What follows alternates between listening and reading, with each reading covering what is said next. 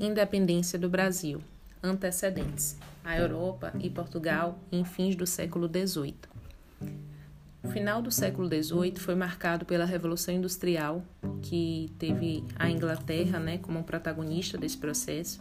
Foi marcado também pela Revolução Francesa, um movimento que visou derrubar o antigo regime e o absolutismo, e teve a mobilização de ideias iluministas para esse acontecimento. Foi um momento em que Portugal, dentro desse contexto da Europa, vivenciava uma realidade de dificuldades econômicas, de crise, pagava dívidas, sobretudo com a Inglaterra, com riquezas usurpadas do Brasil. Falando particularmente de Portugal, em meio a tantas transformações que estão acontecendo no continente, Portugal não investiu em industrialização, Portugal não investiu em modernização da sua economia, e Portugal acabou vivenciando dificuldades nesse âmbito para o seu soerguimento. A segunda metade do século XVIII teve algumas transformações no âmbito da economia portuguesa levadas adiante pelas reformas pombalinas, que estipulou a criação de novas companhias de comércio na colônia e na metrópole, instalação de fábricas no reino, reforma educacional com a expulsão dos jesuítas. Porém, isso tudo não foi suficiente para poder fazer com que Portugal se firmasse, superasse a situação que tinha vivenciado. Em contrapartida, voltando aqui, pensando um pouco no nosso lugar, o Brasil, esse mesmo contexto, segunda metade do século XVIII, foi um contexto em que o Brasil vivenciou algumas revoltas separatistas, a exemplo da Conjuração Mineira, que vai acontecer no mesmo ano em que aconteceu a Revolução Francesa, 1789, a Conjuração Baiana, que acontece em 1798, podemos citar também a Conjuração Carioca, que aconteceu em 1794, e mais adiante, no contexto mais próximo da independência, houve a Revolução Pernambucana em 1817. Cada um desses movimentos, que teve as suas peculiaridades, tiveram como características comuns a discussão de ideias vindas de fora, chamadas ideias iluministas, de Voltaire, de Rousseau e de outros filósofos europeus. Teve como pano de fundo também uma inspiração que veio da Revolução Francesa, de derrubar o sistema vigente, o governo, e instaurar um novo governo, um novo formato, no caso, o formato republicano, era o que esses movimentos mais aclamavam. Além da inspiração da Revolução Francesa, a independência dos Estados Unidos havia acontecido em 1776. Os Estados Unidos foi a primeira colônia que existiu aqui no continente americano que fez a sua emancipação acontecer. Foi a primeira, e daí para frente muitos outros territórios coloniais começaram também a vivenciar os seus processos. Então, acabou sendo uma grande referência, sobretudo porque os Estados Unidos adotaram um modelo republicano, muito diferente, inclusive em âmbito mundial, mas também teve inspiração nas colocações da Revolução Francesa, que também estipulavam a criação de uma república na França.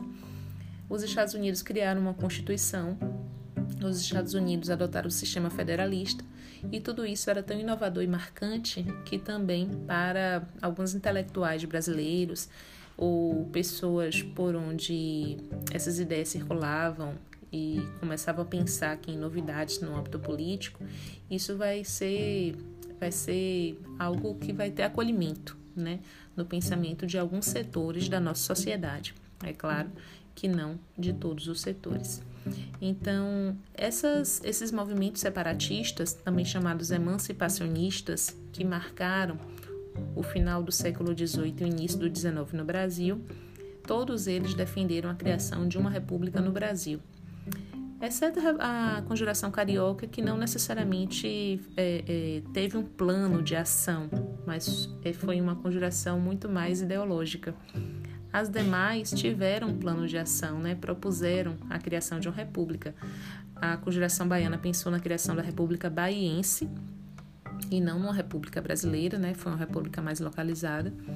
a Conjuração Mineira pensou na criação de uma república congregando os territórios de Minas Gerais e Rio de Janeiro, e a Revolução Pernambucana pensando na congregação de territórios não só de Pernambuco, mas de outros estados, chamados províncias, né? Depois, na época do Império, brasileiros.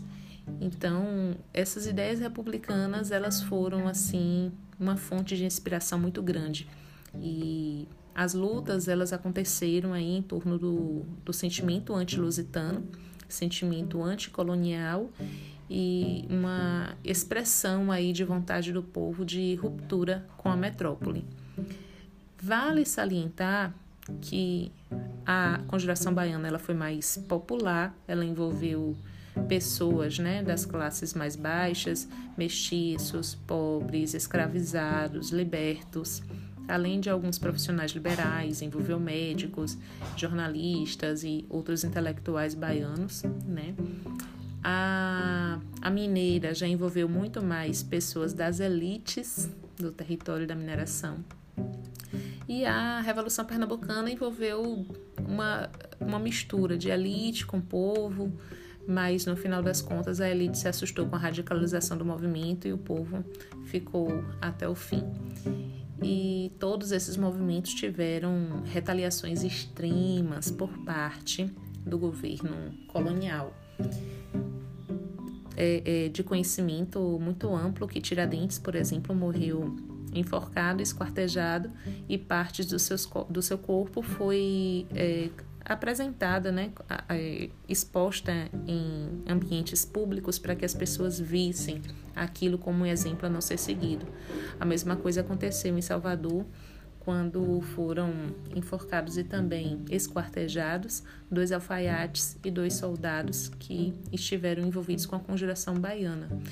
E na Revolução Pernambucana aconteceram algumas mortes e execuções, sendo que Frei Caneca, que foi um dos maiores líderes, nesse momento ele não morreu, mas ele foi executado, e ele foi executado por fuzilamento em um outro movimento que a gente vai falar mais adiante. Por enquanto, fiquemos só com esses. O que significa, então, falar desse contexto do fim do século XVIII, início do século XIX, abordando esses temas aqui? Significa dizer que a colônia ela estava imbuída de uma interpretação de que a realidade ela precisava mudar. As elites ela tinha a sua própria percepção dessa mudança, da ruptura com Portugal. As camadas populares, os escravizados, os indígenas, todos tinham. Mas é importante salientar que, apesar de existir entre uma parcela da população, ou boa parte dela, esse sentimento anti-lusitano, cada grupo social vai pensar que o Brasil, independente de Portugal, ele deva se constituir em um formato específico. E é interessante dizer, nenhum desses movimentos que eu mencionei também, né, separatistas, mencionaram a escravidão. A Conjuração Baiana chegou a mencionar, né, mas não foi algo levado muito para frente, porque a liberdade era uma palavra com significados diferentes. Para o escravizado, ele tem um sentido de liberdade que é diferente do sentido das elites que estão lutando também pela liberdade. Para as elites, a liberdade significa o fim da opressão colonial, e para os escravizados, a liberdade significa o fim da escravidão propriamente dita. Então, essa questão ela não foi assim muito, muito bem resolvida e trabalhada dentro desses movimentos, no sentido de cada um deles terem levado adiante essa bandeira do fim da escravidão nesse momento. Até porque pessoas relacionadas aos movimentos também eram donos de terras e eram escravizadores. Queriam se livrar de Portugal, mas não queriam se livrar da escravidão, que para eles estava muito conveniente. Ou seja, a gente tem uma multiplicidade de olhares e de pessoas se movimentando e construindo a história aí dentro de algumas perspectivas. Sigamos em frente. E eu vou falar agora sobre o período joanino, que é um período que vai se iniciar em 1808 e vai terminar já às vésperas da independência mesmo, em 1822. O período joanino ele foi caracterizado pela transferência da família real para o Brasil.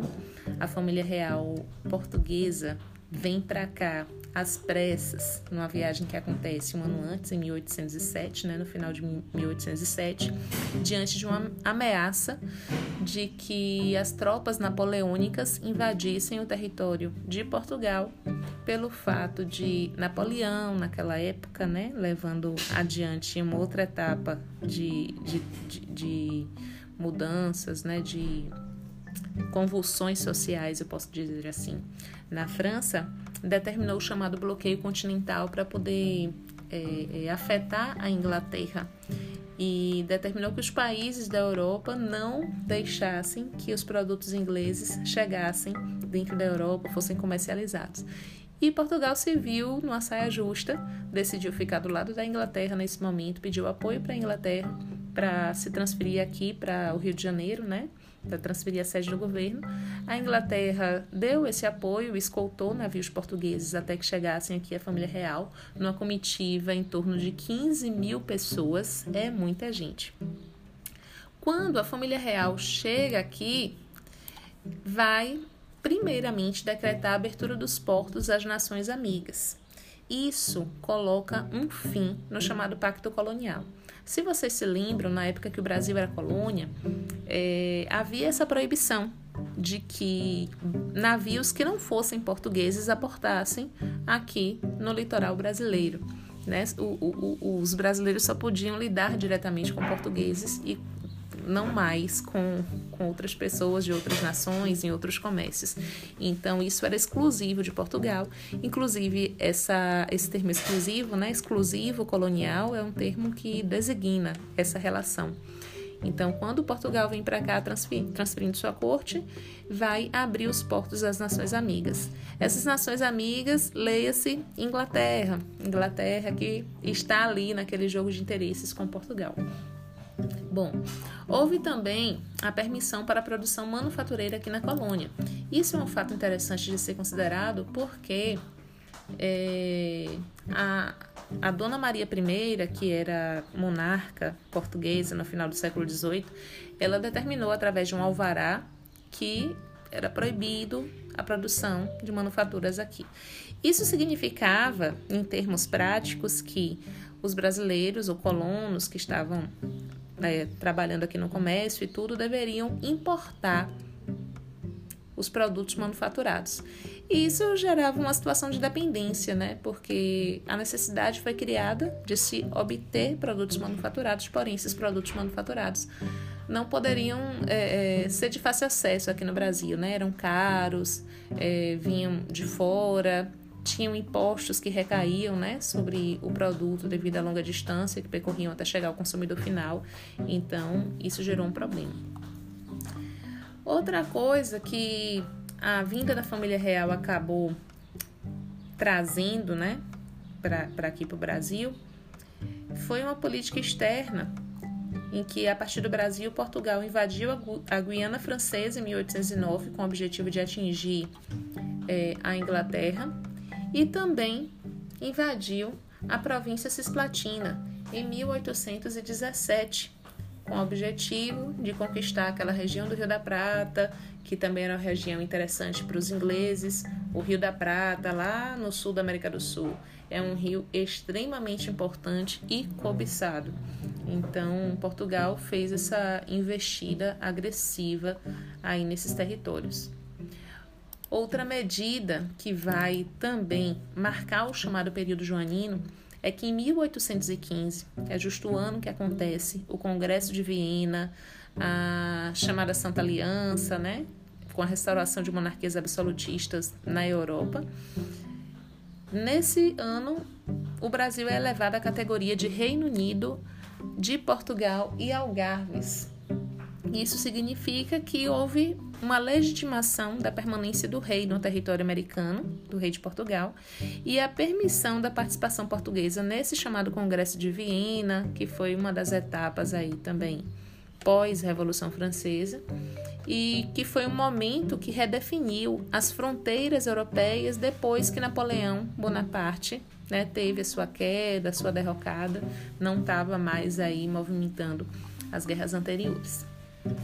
Bom, Isso, esse fato, né, de o Brasil ter sido elevado à categoria de Reino Unido, de Portugal e Algarves, de um lado atendeu aspirações dos súditos do novo reino, né, aqui do Brasil, mas por outro desagradou súditos em Portugal, que se viram ameaçados de serem igualados aos ex-colonos. Então, na prática, foi um ato que pôs fim a essa condição do Brasil como colônia.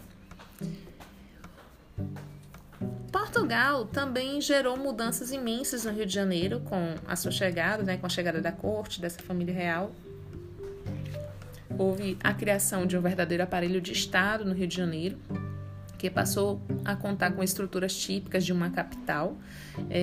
Houve a criação da chamada Academia Militar, da imprensa régia. Importante dizer que a imprensa era algo proibido aqui no Brasil, né? Circulação de jornais, tipografias. Foi criada a Casa da Moeda, a Biblioteca Real, o Jardim Botânico, o Real Teatro de São João, a Escola de Medicina, o Banco do Brasil. A presença da corte no Rio de Janeiro também proporcionou a divulgação de novos hábitos e padrões de consumo. Porém, o Rio de Janeiro não possuía, por exemplo, sistema de esgoto, né? Vivia momentos de escassez de água, de alimentos, de moradia, dificuldades imensas para uma corte que estava acostumada a outro padrão de vida. Mesmo assim, as adequações foram feitas. E até hoje a gente pode perceber construções arquitetônicas daquela época que sobrevivem, né, no espaço da cidade e que marcam aí a presença dessa família portuguesa aqui. E claro que esse luxo todo e essa ostentação não é algo para iluminar os nossos olhos e nos deixar sempre encantados, mas para a gente também se perguntar quem foi que elevou tudo isso, quem foi que trabalhou, quem foi que... sofreu, né? Derramou seu suor para poder fazer essas realizações acontecerem. Então, não perder de vista que essa sociedade é uma sociedade escravista, uma sociedade desigual, uma sociedade que desvaloriza o trabalho manual em detrimento do trabalho intelectual. Então, você fazer trabalho manual, trabalho pesado, carregar coisas, né? Isso vai ser algo considerado humilhante. As elites não queriam fazer isso, porém as elites sempre dependem, né, de explorar alguém para poder se manter na sua condição de privilegiada. Então, é algo que a gente não pode deixar de perceber. Por essa época também da família real aqui, em 1816, houve a chegada de um grupo de artistas franceses aqui no Brasil, no que ficou conhecida como Missão Artística Francesa, quando vieram Debret, Taunay, Ferres e outros artistas para fundar a Escola Real de Ciências, Artes e Ofícios e estimular o ensino de artes no reino. Então, essa foi uma marca interessante. Inclusive, quero ressaltar o trabalho de Jean-Baptiste Debret, que deixou aqui produções bem interessantes, litogravuras em que ele registrava cenas do cotidiano, claro, sob o olhar dele, obviamente, não é uma fotografia, é um trabalho artístico, né, de uma visão de mundo, de um olhar, mas que são bastante interessantes da gente conhecer. Ele retratou tanto cenas do século XIX, quanto fez pesquisas históricas e retratou cenas de outras épocas, né, da época da exploração açucareira, da época da mineração, enfim, trazendo aí pra gente alguma ideia, né, de representação daquela realidade que foi o Brasil Império também. Bom, dito isso, foi um conjunto de transformações que o governo português exerceu quando transferiu sua corte para cá. É válido também mencionar algo que eu ainda não tinha mencionado com vocês, né, que aconteceu em 1810, e aí eu quis fazer essa menção separadamente. Foram os tratados que foram assinados com a Inglaterra, conhecidos como Tratados de 1810. Um tratado foi o Tratado de Aliança e Amizade, no qual Portugal se comprometeu com a Inglaterra em extinguir gradualmente o tráfico de escravizados e garantir a liberdade religiosa para os ingleses que viviam no Brasil. E o outro tratado foi o Tratado de Comércio e Navegação. Esse também tão importante quanto o outro, porque ele vai conceder aos comerciantes britânicos tarifas alfandegárias preferenciais. A taxa de importação para mercadorias britânicas vai ser a menor de todas, 15%. E com isso, alguns colonos, sobretudo comerciantes, eles vão ficar bastante chateados porque eles não vão ter condição de concorrer com essa produção. Beleza, citei aqui tudo isso e lembrem-se que essas citações de eventos que vão acontecendo, né? Pensem em tudo isso conectado dentro de uma realidade, tudo isso acontecendo e mobilizando ideias e comportamentos, né? E posições que as pessoas vão tomando ao longo dessa época. Vale dizer que, diante desse quadro apresentado, Portugal tinha lá os seus súditos, a maioria deles indignados com essa ausência prolongada do rei lá no seu território original, né? Essa permanência muito longa aqui no Brasil.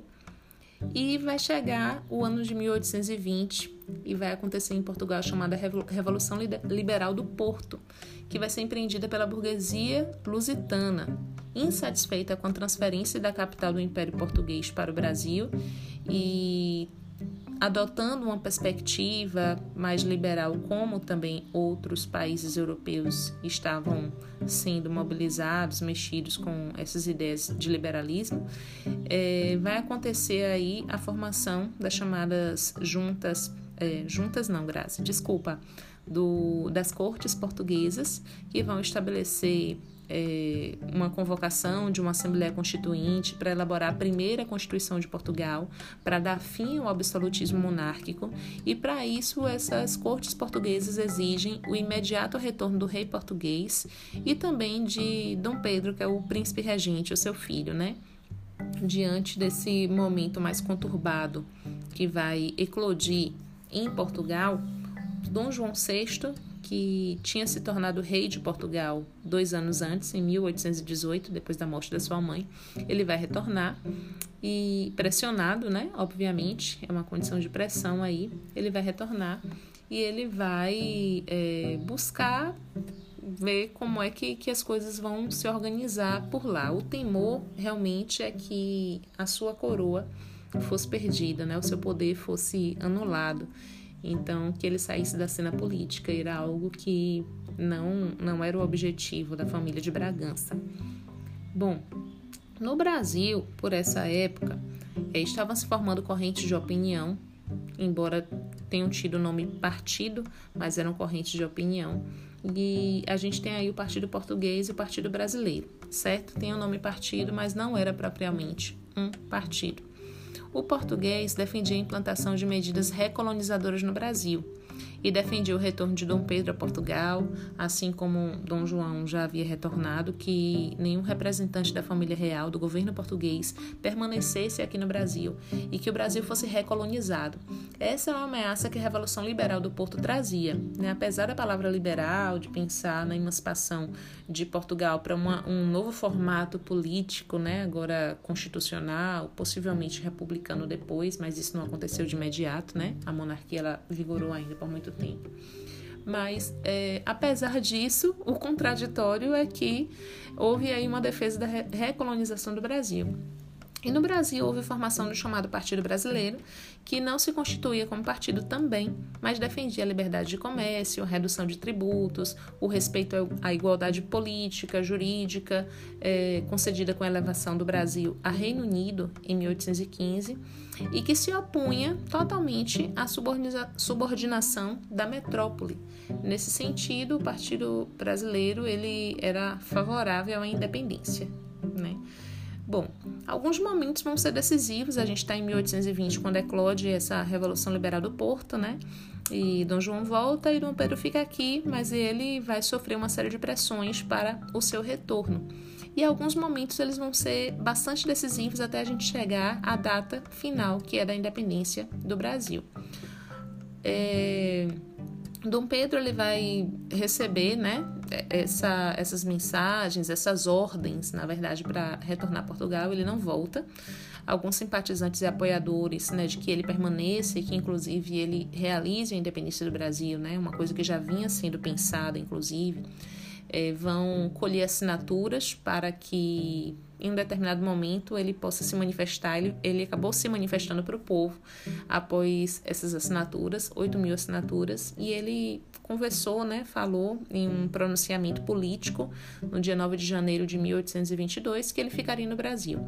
Esse dia, essa data, né, histórica, ficou conhecida como o dia do fico, o dia que Dom Pedro se comprometeu: eu não vou para Portugal, eu vou ficar aqui. Dom Pedro ele também decretou que nenhuma ordem vinda das cortes portuguesas poderia ser cumprida no Brasil sem a sua autorização. Demitiu em massa ministros portugueses, organizou um novo ministério formado só por brasileiros, sob a chefia de uma figura que vai ser muito marcante no Império, que é José Bonifácio de Andrade Silva. Em maio, o decreto do Cumpra-se, né, vai ser algo que vai estremecer as relações com as cortes portuguesas. Em junho, ele vai convocar a eleição para uma constituinte no Brasil, né? Já nesse movimento de preparação da independência. Em agosto, ele vai receber a Ordem de Lisboa, que vai dizer que suas decisões são todas nulas e exigindo seu regresso sob a ameaça da invasão de tropas portuguesas no território brasileiro. E mais para frente ele recebe um ultimato, já em setembro, né? Ele vai receber uma mensagem enquanto estava em viagem para Santos e passava pelo Riacho do Ipiranga naquele momento. Ele recebe uma mensagem do seu conselheiro, que é José Bonifácio, juntamente com Dona Leopoldina, que estava substituindo ele como governante do Brasil, naquele momento que ele tinha feito uma viagem. E ali, ao receber essa mensagem, ele decide proclamar a independência do Brasil. Essa proclamação não foi uma proclamação que envolveu o povo, que envolveu uma grande guerra nesse momento, que foi realmente como está retratado em alguns quadros, como de Pedro Américo, uma cena heróica, ele levantando a espada e tal. Não aconteceu, na realidade, dentro desse formato, um grito, independência ou morte, né? Isso ficou muito no imaginário social, na nossa memória coletiva. Mas foi a independência que foi determinada naquela data, e quando ele retorna para o Rio de Janeiro, ele vai estruturar todas as situações aí para poder configurar o Brasil como independente de Portugal. O 7 de setembro aconteceu, a notícia se espalhou pelo Brasil, e é preciso dizer que em alguns lugares essa notícia ela não foi tomada assim de uma maneira muito boa, porque houve guerras de independência em Portugal, no Maranhão, na Cislatina, na província Cislatina, que na época de Dom João VI, havia sido anexada ao território brasileiro, e também na Bahia. A independência da Bahia foi uma diferença muito grande em relação aos outros movimentos que aconteceram, certo? Quando a gente começar a falar de primeiro reinado, eu vou abordar melhor essas guerras de independência aí, que a independência formalmente tinha acontecido, mas as guerras se prolongaram mais para frente. Houve participação popular nesse processo de independência? Não. O processo ele foi dirigido pela aristocracia e contou com a participação popular somente nos enfrentamentos com as tropas portuguesas. Sim. Houve vantagens em tornar o Brasil independente de Portugal? Para as elites, houve liberdade econômica, ocupação mais efetiva do poder público. Porém, a estrutura da sociedade mudou? Não. A independência não implicou mudanças na estrutura produtiva da sociedade brasileira. Significou tão somente a libertação das amarras coloniais, mas essa dependência econômica, né, que existia desde o período colonial, ela permaneceu, inclusive com a manutenção de privilégios para a Inglaterra, né, no sentido da comercialização dos seus produtos, de uma relação econômica e política que vai marcar todo o Brasil Império. O predomínio socioeconômico e político da aristocracia rural também foi algo que permaneceu igual. Isso levou à subjugação da maioria da população, que também é algo semelhante ao que acontecia no período colonial. Isso foi mantido. Os interesses da elite agrária não foram mexidos, ficaram intactos, intocados. A escravidão, base da economia brasileira, a produção agrícola voltada para a exportação, a plantation, esse modelo aí não foi mexido. As elites, elas não eram politicamente homogêneas, também não tinham o mesmo projeto, né, igual para todo mundo, sobre como deveria ser a nova nação. E essa discussão de como se estruturaria o Estado Nacional Brasileiro, ela foi levantada, porém, um projeto foi vitorioso, como vocês sabem. E abordando o primeiro reinado, eu vou falar mais apropriadamente sobre esse projeto vitorioso. A escravidão nesse movimento não foi abordada. Ela continua acontecendo como antes, né? Como se isso não fosse algo tão importante a ser discutido. Então, a gente tem aí muitas permanências históricas, né, de um momento colonial. Então, a independência ela foi tão somente uma independência política de Portugal, com a permanência quase que total das mesmas condições e estruturas que foram estruturadas no período colonial. Essa foi a nossa independência, certo? É uma independência que foi feita pela mão das elites, é uma independência que aconteceu num contexto em que outras independências na América estavam acontecendo, né? Desde o finzinho do século XVIII, essa movimentação independentista iniciada pelos Estados Unidos, ela acabou tomando os territórios da América Espanhola, da América Francesa, e chegou também, em algum momento ia chegar para esse território colonial, colonizado por Portugal, certo? E quando o Brasil se torna independente, como eu falei para vocês, as guerras de independência que vieram após o 7 de setembro de 1822, elas foram guerras que tiveram contestações do tipo: havia setores da sociedade, sobretudo tropas portuguesas que habitavam, né, o território brasileiro, né, que estavam por aqui, que eram totalmente contrárias à independência e eram favoráveis ao Brasil continuar ser colônia.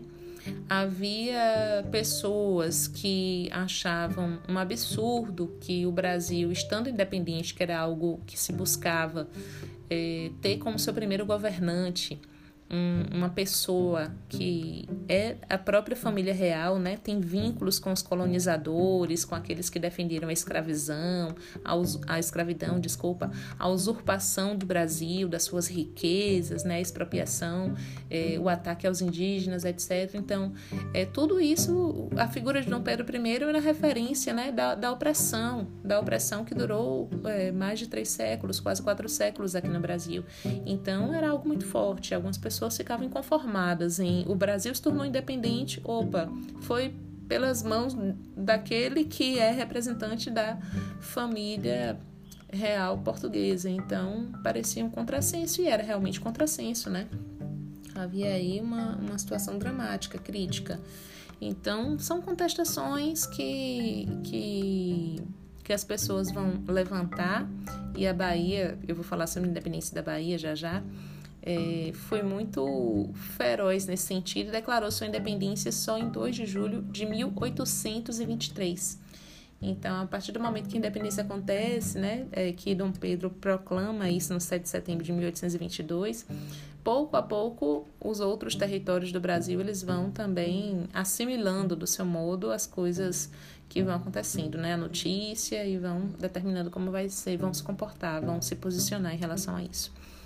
Muito obrigada pela escuta de vocês e até o próximo podcast.